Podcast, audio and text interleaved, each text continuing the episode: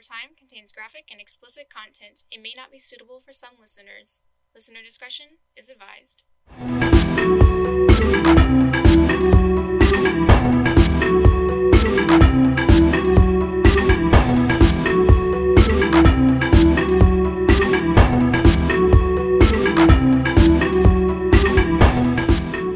You're listening to Stop Horror Time, the podcast where two 20 something LGBTs talk the horror of the week, real life crime or events, and if it's worthy of being an honorary gay film. And yes, the titles are puns. And I'm Elle, I'm Kate. and we are super excited to talk to you about this movie because we did something really straight last week, so we had to do something super gay. Yeah. Kate, what's our horror movie of the week? Okay. Let me just preface all of this by saying I hope we do this movie justice. Okay, so we are doing Alfred Hitchcock's 1948 gay classic Rope. uh, it's based on a it's based on a London play by Patrick Hamilton and was adapted for the screen by Arthur Laurents. Uh, it follows it's it's it's famous for um, appearing to be only one shot. They actually had to film it in in 10 minute increments because that's how long a reel lasted. So it's actually it's technically nine reels, but it's supposed to all look in one shot. Uh, and it's just about these two men who murder someone just to see if they can get away with it because they have a superiority complex. Uh, and it starts off with the murder, and they put the body in like a trunk and use it as a table for a dinner party where like they've invited the dude's parents and like all their like school chums and stuff. Uh,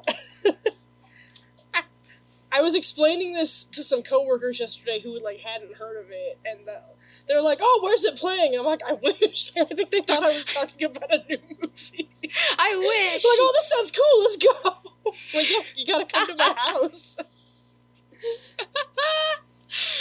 oh my god. But yeah, so so conflict arises in it when uh they invite the headmaster from their uh, prep school because that was a thing back then uh, from prep school, played by Jimmy Stewart, who uh, that upsets one of them because he's like that's the one person that could uh, you know be onto us about something, you know.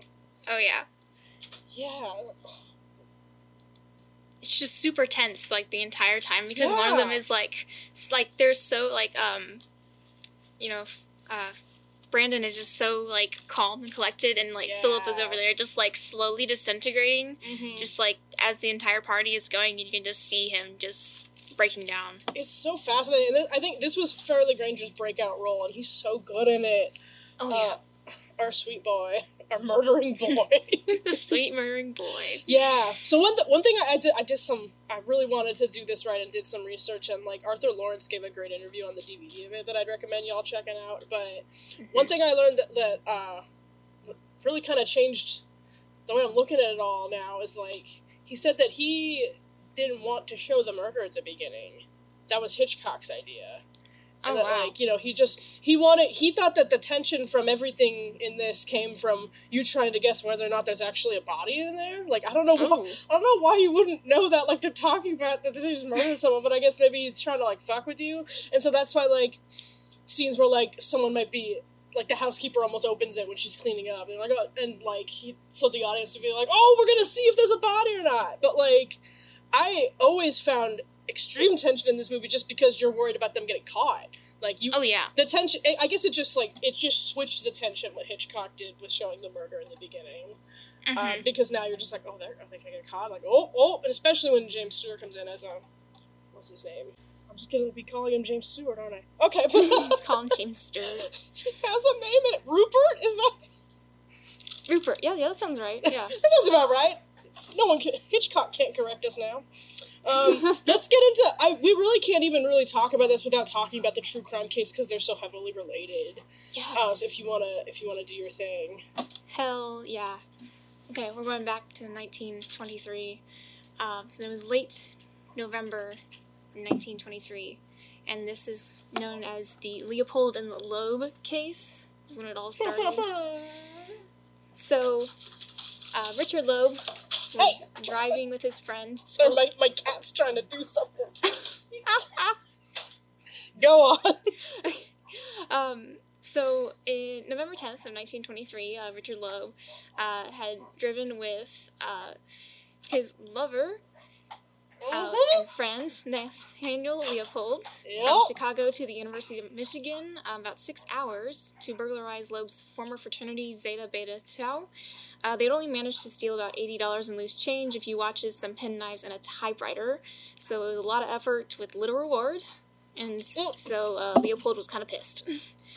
um, he even, like, he started complaining about their relationship, that it was too one-sided, because he always joined Loeb in his escapades, yet Loeb held him at arm's length. Um, and eventually Loeb managed to, like, you know, assure him, no, that's not the case, and that he has loyalty to him and all that. And so Loeb then started talking about his idea to carry out the perfect crime, because they had committed several burglaries together. Um, they'd also committed some arson on a couple occasions, but none of their misdeeds had been reported in the newspapers. And so Loeb wanted to commit a crime that would set all of Chicago talking. And they decided what can be more sensational than the kidnapping and murder of a child. If they demanded a ransom from the parents, so much the better. Um, it'd be a difficult and complex task to obtain the ransom without being caught, so to kidnap a child would be an act of daring, and nobody that Loeb cl- proclaimed would ever know who had accomplished it. Uh, the two had met in the summer of 1920. Uh, they had grown up in Kenwood, which was a neighborhood on the south side of Chicago. Um, and they both in 1924, uh, Leopold was studying at the Law of University of Chicago, uh, and Leopold was only 19 at the time. Uh, Richard Loeb was from 18. He came from a wealthy family. Uh, his father was the vice president of Sears, Roebuck and Company. He and he possessed an estimated fortune of 10 million dollars. Uh, he was the third son in a family of four boys. Um, he graduated University High School at age of 14 and also went to the University of Chicago. So, I'm just gonna skip kind of all past that here because we want to talk about the crime. Yeah, get, get to the good stuff. yeah, he gets the good stuff. Um, so Leopold had no objection to Loeb's plan to kidnap the kid. They'd spent long hours together that winter discussing the crime, uh, planning its details, and they decided upon a ten thousand dollar ransom. And they decided that they were had to make this foolproof. This part, um, they direct the victim's father to throw a packet containing the money from the train that traveled south of Chicago along the elevated tracks west of Lake Michigan. Uh, they'd be waiting below in a car, and as soon as the ransom hit the ground, they would scoop it up and make good their escape. So, on the afternoon of May 21st, 1924, Leopold and Loeb drove their rental car slowly around the streets of the south side of Chicago looking for a possible victim. Uh, after driving around Kenwood, their old neighborhood, for a few hours, they were ready to abandon the kidnapping for another day, but then as they were driving along, uh, Loeb was sitting in the rear passenger seat, saw his cousin, Bobby Franks, walking south on the opposite side of the road. Uh, Bobby's father, Loeb, knew was a wealthy businessman who would be able to pay the ransom. So they pulled up alongside the boy. Uh, Loeb talked to him, saying they would give him a ride. Um, Bobby originally refused, saying that he'd just walk. Um, but Loeb coerced him into saying, I want to talk to you about the tennis racket you had yesterday. I want to get one for my brother. Um, Bobby just got into the front car after being talked to a little longer. So he, because he didn't want to like grab it, he was hoping he would just come into the car, just so that way he wouldn't make any noise. Um, he introduced him to Leopold then, uh, and they started taking him around the block. And so Loeb had a chisel on this car seat beside him that had been taped up on the blade so the blunt end could be used as a club. Um, and when Bobby looked away from Loeb, uh, he grabbed the boy from uh, behind with his left hand to stop him from crying out and hit him a few times with the chisel on his skull, uh, but he was still conscious. He hit him again a couple times in the forehead, but he was still alive, uh, still conscious, and there was a large hole in his forehead by this point because there was a lot of blood going on. It was going across the seats, on his uh, pants, spilling onto the floor. Um, so then, to possibly even try to get this kid unconscious, they jammed a rag down his throat, um, tore off a large strip of adhesive tape, and taped his mouth shut. Uh, and then he was quiet and was just like lying on the car floor. Uh, so he was dead at this point because of the injuries they had given him. So They decided they had to dispose of the body in a remote spot that was several miles south of Chicago, but the crime was not perfect. A pair of eyeglasses fell from Leopold's jacket onto the muddy ground. Um, but Leopold dropped the ransom letter in a postbox. Once they got back to the city, uh, it would arrive at the Franks' house at 8 o'clock the next morning. Um, the next day, a passerby spotted the body and called the police, and the Franks family did confirm that the victim was 14 year old Bobby. Uh, the crime unraveled, and there was no longer any thought on the part of Leopold and Loeb of attempting to collect their ransom. They were able to trace the ownership of the eyeglasses back to Leopold, uh, thanks to state's attorney Robert Crowe, and they were determined to become the lead suspects. So, 10 days after the murder, on May 31st, both boys confessed and demonstrated to the state's attorney how they killed Bobby Franks. Uh, Crowe protested, uh, boasted to the press that it would be the most complete case ever presented to a grand or petit jury, and the defendants would certainly hang. Um, but the trial also would be a sensation. Uh, Nathan Leopold admitted they had murdered Bobby solely for the thrill of the experience. Uh, a quote that he gave to a newspaper reporter was A thirst for knowledge is highly commendable no matter how extreme pain or injury it may inflict upon others. A six year old boy is justified in pulling the wings from a fly if by doing so he learns that without wings the fly is helpless. Uh, and there was also just everything combined in the defendants' wealth, their intellectual ability, the high regard within Chicago for their families, and the nature of the homicide made it one of the most intriguing murders in the history of Cook County. And the public's interest in the trial was driven by more than lurid fascination with the grisly details of the case. Uh, sometime within the past few years, the country experienced a shift in public morality. So, women had bobbed their hair, smoked cigarettes, drank gin, wore short skirts, sexuality was everywhere. Uh, young people were taking advantage of their new freedoms. So, the air around the place was just changing at the same time that this was happening. So, it was a wild time. You can almost say they were roaring. It was roaring. Uh, Crowe could count on the support of an outraged public on his side um, of the murders, but there was also a adversary in the courtroom. The families of the murderers had hired Clarence Darrow as the defense attorney. He had achieved a notoriety within Cook, Cook County. I hate saying that.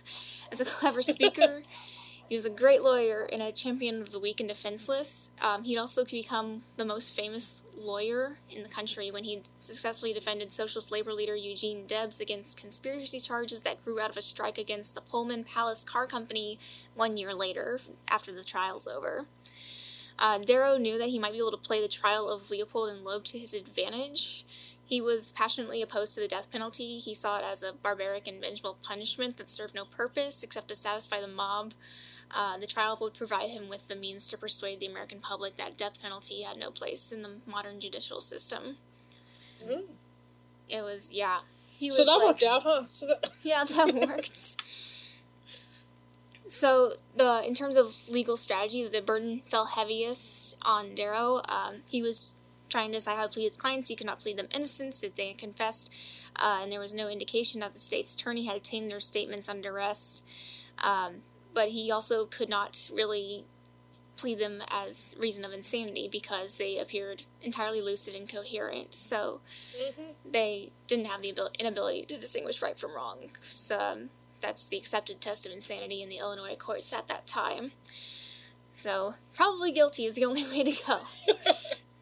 Um, on July 21st, 1924, the opening day of court, John Judge John Caverly indicated that the attorneys for each side could present their motions. Uh, Darrow asked the judge to appoint a special commission to determine if the defendants were insane. Uh, the results of an insanity hearing might abrogate the need for a trial.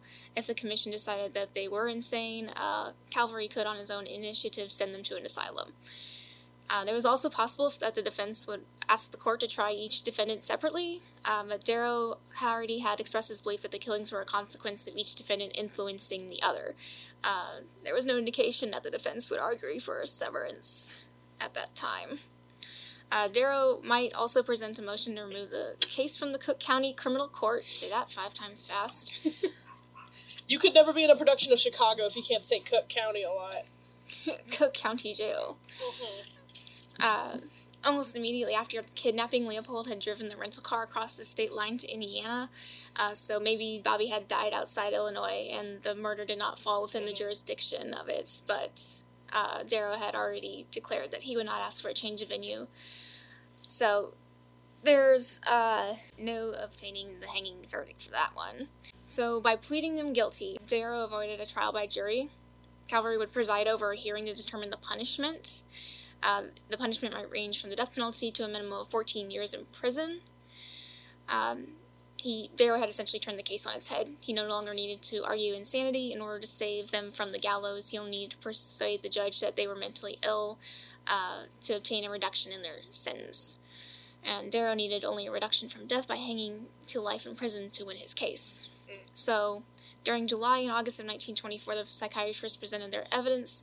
Uh, William Alanson White, the president of the American Psychiatric Association, told the court that both Leopold and Loeb had experienced trauma at an early age at the hands of their governesses. Um, Loeb had grown up under a disciplinary regimen so exacting that in order to escape punishment, he had no other recourse but to lie to his governess, and he had been set on like a path of criminality in White's uh, account, at least. Um, White said that he considered himself the master criminal mind of the century, controlling a large band of criminals who he directed. Even at times, he thought himself as being so sick as to be confined to bed, but so brilliant and capable of mind that the underworld came to him and sought his advice and asked for his direction. Uh, Leopold had also been traumatized, having been sexually intimate with his governess at an early age. Uh, but uh, yeah, it's. I didn't know that. Oh yeah. Um, other psychiatrists, William Healy, the author of The Individual Delinquent, and Bernard Glueck, professor of psychiatry at the New York Postgraduate School and Hospital, um, both confirmed that the boys possessed a vivid fantasy life. Uh, Leopold pictured himself as a strong and powerful slave, favored by a sovereign to settle disputes in single handed combat. Uh, each fantasy interlocked with the other. Uh, Loeb, in translating his fantasy of being a criminal mastermind into reality, required an audience for his misdeeds and gladly recruited Leopold as a willing participant. So each set of psychiatrists were kind of just going back and forth, though, because there were some that were saying, uh, yes, they're kind of insane. Others were like, Mm. no, there's no defective vision, no defective hearing, no evidence of any defect Mhm. of any of the sense of paths. Uh, just like, you know, they're sane. The cool motive still murder. cool motive, still murder. Uh, so, uh, 9.30 on the morning of September 10th, night, 1924, Caverly prepared to sentence the prisoners after all this arguing back and forth, presenting the evidence that said yes, they're insane, no, they're insane. Uh, the final day of the hearing was to be broadcast live over station WGN and throughout the city. Uh, groups of Chicago Chicagoans, that's a weird word, uh, clustered around the radio sets to listen. Um, like basically everyone was just like, "What? What is like everything stopped? Like we have to hear what this." Uh, Caverly's statement was brief in determining punishment. He gave no weight to the guilty plea. Uh, normally, a guilty plea could mitigate punishment if it saved the prosecution the time and trouble of demonstrating culpability, but that had not been the case on this occasion. Uh, the defendants, Caverly stated, have been shown in essential respects to be abnormal. The careful analysis made of the life history of the defendants and of their present mental, emotional, and ethical condition has been of extreme interest. And yet, the court feels strongly that similar analysis made of other persons accused of crime would probably reveal similar or different abnormalities. For this reason, the court is satisfied that his judgment in the present case cannot be affected thereby. At the time of the murder, uh, Nathan Leopold and Richard Loeb had been 19 and 18 years old. Uh, and so there was also the argument of if their youth mitigated the punishment, um, since the Mm. prosecution. That doesn't Um, happen anymore nowadays, does it? Oh, no, not at all. the prosecuting attorneys um, emphasized that many murderers of similar age had been executed in Cook County, uh, and none had planned their deeds with as much deliberation and forethought as Leopold and Loeb. Um, it would be outrageous, Crowe had argued, for the prisoners to escape the death penalty when others, even younger than those younger than 18, had been hanged. Um, but Caverly decided he would hold back from imposing the extreme penalty on account of the age of the defendants. He sentenced each defendant instead to 99 years for the kidnapping and life in prison for the murder. The court believes, Caverly stated, that was within his province to decline to impose the sentence of death on persons who are not of full age. This determination allow, appears to be in accordance with the progress of criminal law all over the world and with the dictates of enlightened humanity. So it was like a victory for the defense, but a defeat for the state. Um, they were escorted back to their cells. There was dozens of reporters crowded around the defense uh, table to hear Darrow's response to the victory. Um, Darrow said it was more of a punishment than death would have been. It's because it's pretty tough. It's 99 years plus life imprisonment. So it's like, yeah, they're not ever getting out, ever. Uh, Crowe was pretty pissed off about it. Um, he made sure everybody knew who was to blame. It was the state's attorney's duty to be fully performed. He's in no measure responsible for the decision to the court. The responsibility for that decision rests with the judge alone. Uh, so yeah, he kind of was going off about that for a little while. Um, so Nathan and Richard were in prison for the rest of their lives, uh, but their fates would take different paths. In 1936, inside Statesville Prison, James Day, a prisoner serving a sentence for grand larceny, stabbed Loeb in the shower room, and despite the best efforts of the prison doctors, 30 uh, year old Loeb died of his wounds shortly afterwards. Leopold served 33 years in prison until he won parole in 1958. Holy shit, that was my dad's birth year. I love it. This wasn't that long ago. Um, at the parole hearing, he was asked whether he realized that every media outlet in the country would want an interview with him. Um, and Leopold replied, I don't want any part of lecturing television or radio or trading on the notoriety. Um, he said, All I want, if I am so lucky as to ever see freedom again, is to try to become a humble little person. Uh, he moved to Puerto Rico upon his release, where he lived in relative obscurity, studying for a degree in social work at the University of Puerto Rico, writing a monograph on the birds of the island, and in 1961 marrying Trudy Garcia de Quevedo, the yeah, okay, yes, uh, the extravagant widow of a Baltimore physician. Uh, during the 1960s, Leopold was finally able to travel to Chicago. He returned to the city often to see old friends, tour the South Side neighborhood near the university, and to place flowers on the graves of his mother and father and two brothers. Um, he was the sole survivor of this entire thing, and he did eventually pass away at age 66 on August 29th, 1971, in Puerto Rico and the newspapers wrote of the murder as the crime of the century, an event so inexplicable and shocking that it would never be forgotten. So, that is the crime of Leopold and Loeb, which did inspire Rope, that was inspired by the play. So, yeah, it was that. so like, yeah, how about that? Yeah, like the main comparison that brings up when talking about this, or like the inspiration, is the idea of like Nietzsche and everything because that's like Leopold was fascinated by him. And that's where he got those ideals of like like superiority and super beings and everything, and that that carries into what Brandon talks about in Rope and what James mm-hmm. Stewart, whose character name I simply forgot. Uh, like that's because because that those were his ideals in the movie that carried on to Brandon, and Brandon was like, oh, maybe she's right. Um, but I guess the main difference is. Uh, James Stewart was never going to act on them, or so he claims. You know. Yeah. It's, it's like you you twisted my words. I'm like you're literally you, you were talking about murder, sir. like I think you you were saying it, sir. Maybe you should just be more careful about what you're saying to young melting minds because some of them are fucking crazy. Rupert uh, Rupert Cadell, that's his name. Rupert. Rupert! Thank you. Okay. So okay. Thank you. I wrote it down somewhere and couldn't find it. But anyways, so yeah. But so what's interesting enough though is like even though it's so obviously like inspired by them, um, no one they didn't really acknowledge it while making it. Like Arthur Laurents said that like he brought it up as something, and everyone was just like, yeah, yeah. Anyways, like because they didn't want to talk about that because then they would also have to acknowledge all of the homosexual text and subtext in this movie. Oh yeah. Uh, which brings us to our next portion of is it gay? Because yes, it definitely is. Um, holy shit, is it gay? Holy shit. Okay, so preface this by saying, you know, this is the 1948. The Hays Code was still in effect, mm-hmm. and and not just not just in movies, but in in life. Like, you know, let me let me find a quote here. Let's let's start off with a really great quote, great quote by Arthur Laurents. Hell yeah. So, said the culture at that time was trying to deny that homosexuality even existed, and here they had well-known Hollywood players involved in it, so they didn't want to see what was there. What's extraordinary about Rope is its treatment of homosexuality. I mean, today is still one of the most sophisticated movies ever made on that subject. Probably treats them more as people than anybody else has. Hitchcock certainly knew that, and it certainly attracted him. And what he liked was not that they were homosexual, but that they were homosexual murderers. If they were just murderers, he wouldn't have been interested.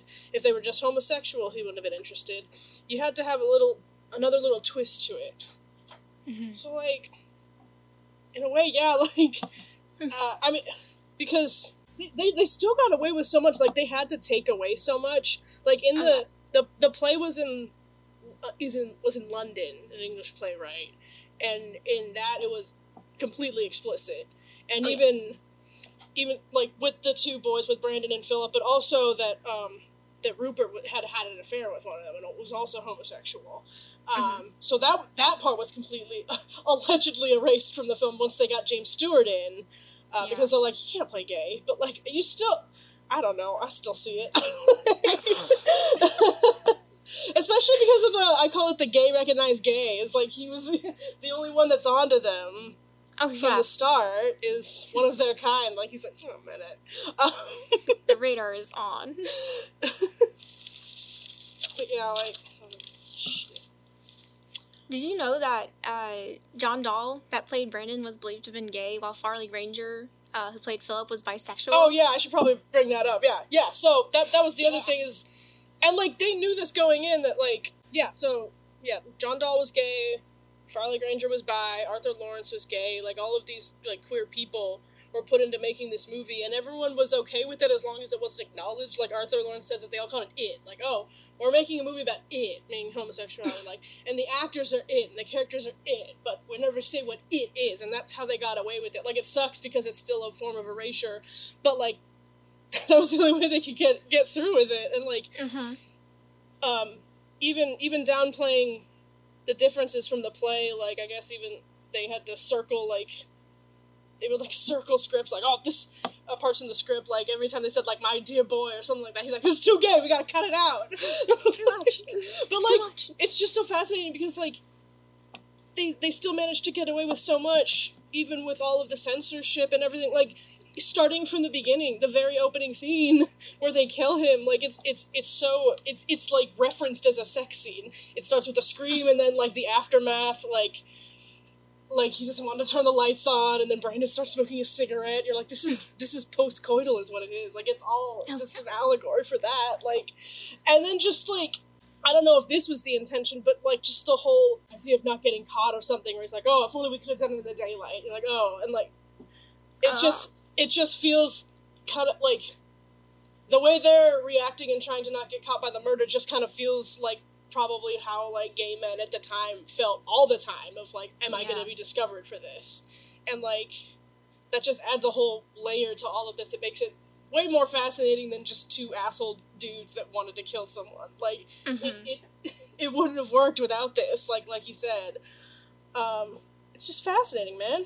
It's just I've, I've been, one big euphemism. it truly is. One big- they also like I love how like catty all the characters are. Like for lack of a better word, like I'm just like they're all, especially like the way. Like I wrote down that like the the way all of the men behave like with the women, it's like they're talking to their hags or something. Like when Brandon's talking to um to Janet, I'm just like, what is? they're all just like being assholes to each other. Oh my god. I don't know. What did you think of all this? This was your second time seeing it, right? Yeah, I think my yeah my second time So I showed um, it to you first. rewatching it, and I was just oh my god, it's just it is so gay. I love it. oh my god. Um, and like they cut so much out of it, and Mhm. still when they released it into theaters, so many theaters banned it from Yeah, it being was- screened. Like what a goal. Like Being banned. God, God, what what goals in life I wish to have. I want to make a movie that's too gay to be shown in theaters. Hitchcock did it first. Hitchcock did it first, and we thank him for that. but no, I think it's also like the casting was like really good. Like it's it's Yeah. super well done. So like, I don't think it would have worked if it had just been like anybody else. I couldn't imagine it as anybody else. Well, I know that a lot of like a lot of people in the making of it, including James Stewart himself, thought he was wrong for the role, and that like Mm-hmm. because like Hitch because like Hitchcock wanted Cary Grant, and that's why there's that like reference in it where she's like, "Oh, I prefer Cary Grant myself."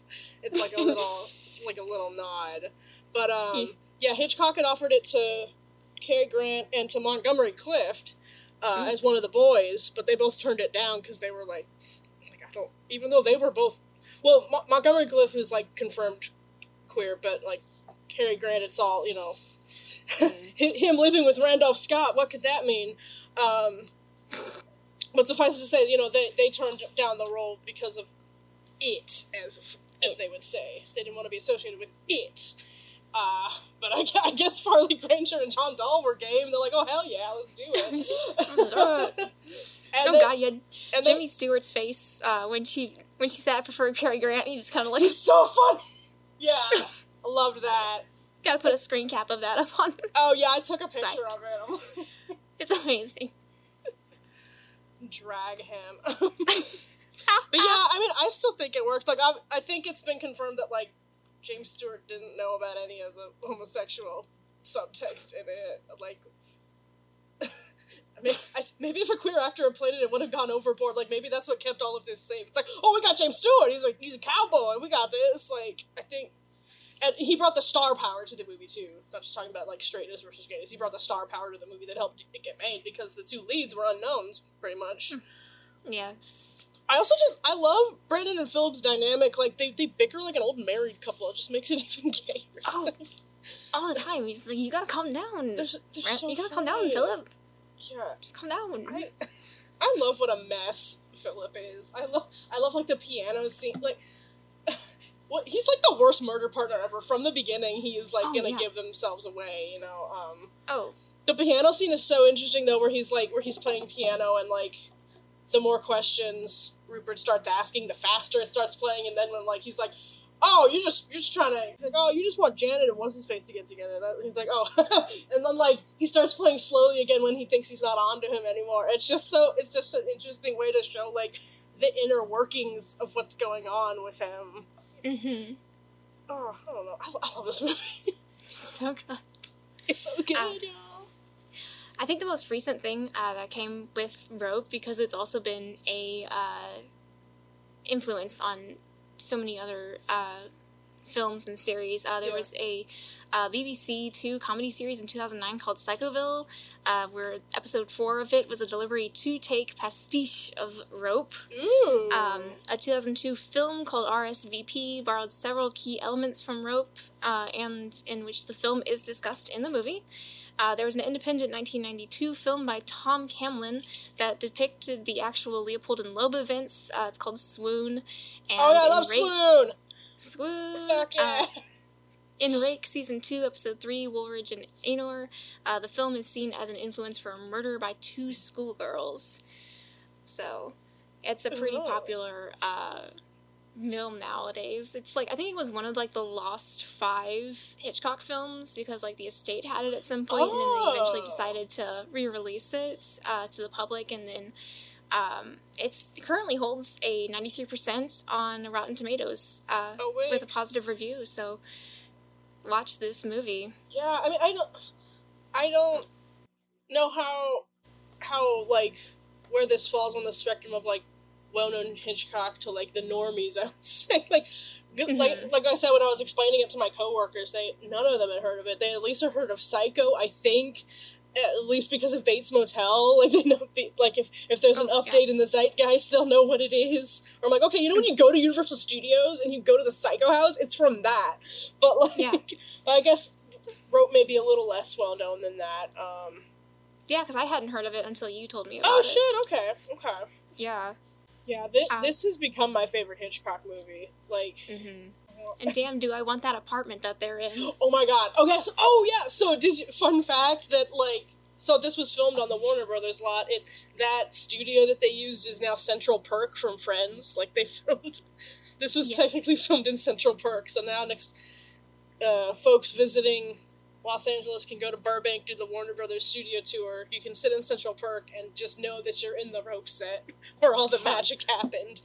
Yeah, like Hitchcock was really proud of the set. Like he had like celebrities come visit it all the time. Like, look at this movie I'm making. Like it was. He was like very. He was very like into the technical aspect of it all because you had to be when if you have a vision of doing what looks to be Oh, a yeah. singular shot, and apparently didn't spend like any time on the actors, and that kind of pissed James Stewart off. I'm like,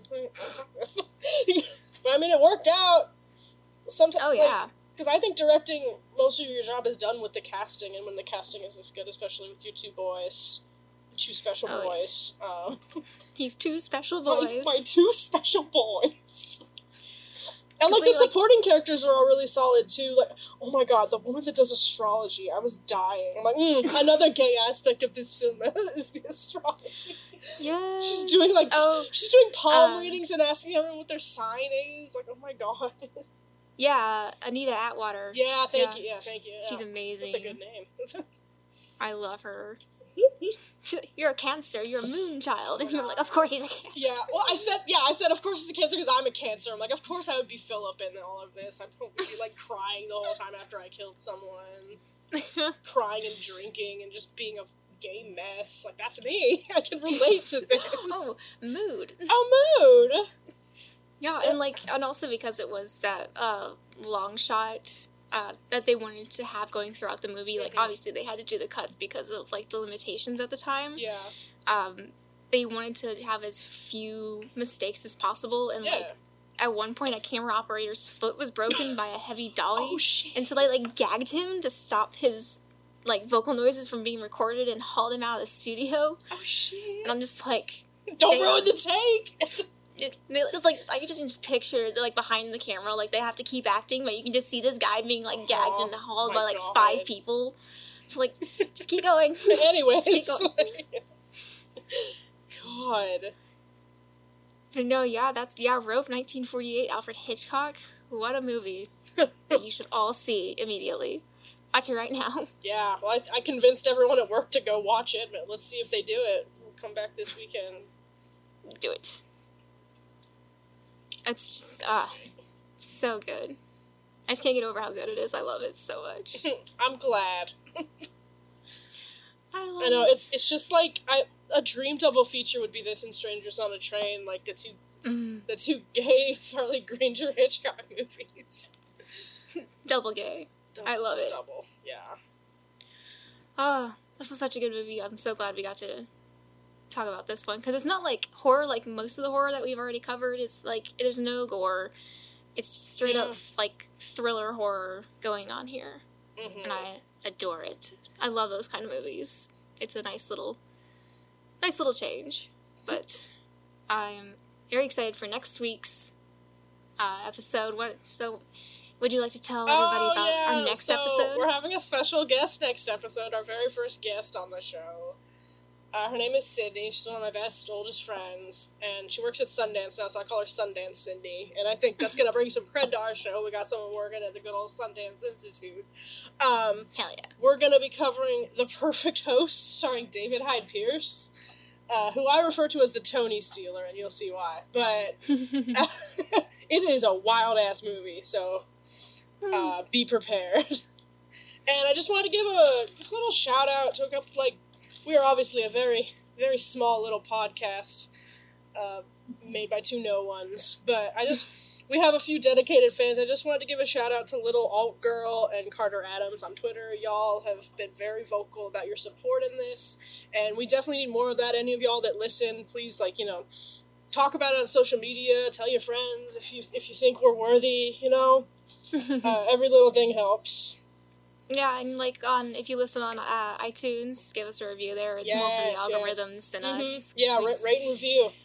Let us know uh, if there's anything you guys want us to cover, or if you have an idea or any kind of comment suggestions. Uh, you can Mhm. always email us at stophorrortime at gmail.com. Uh, and also on social media, we are at uh, Facebook at uh, Stop Horror Time and on Twitter at Stop Horror Time Pod. So you can also reach me there. Uh, how can we reach you, Kate? Yeah, you'll find me on there, and I'm Pan Sarah Lance on Twitter too. You'll see me right now. My my hobby is uh, Palpatine drinking an iced coffee. So you'll you'll be like, oh, that's got to be Kate. Messy bitch. Messy bitch. All right. All right, folks. We will see you next week. Thank, Thank you guys for listening. Bye. Bye.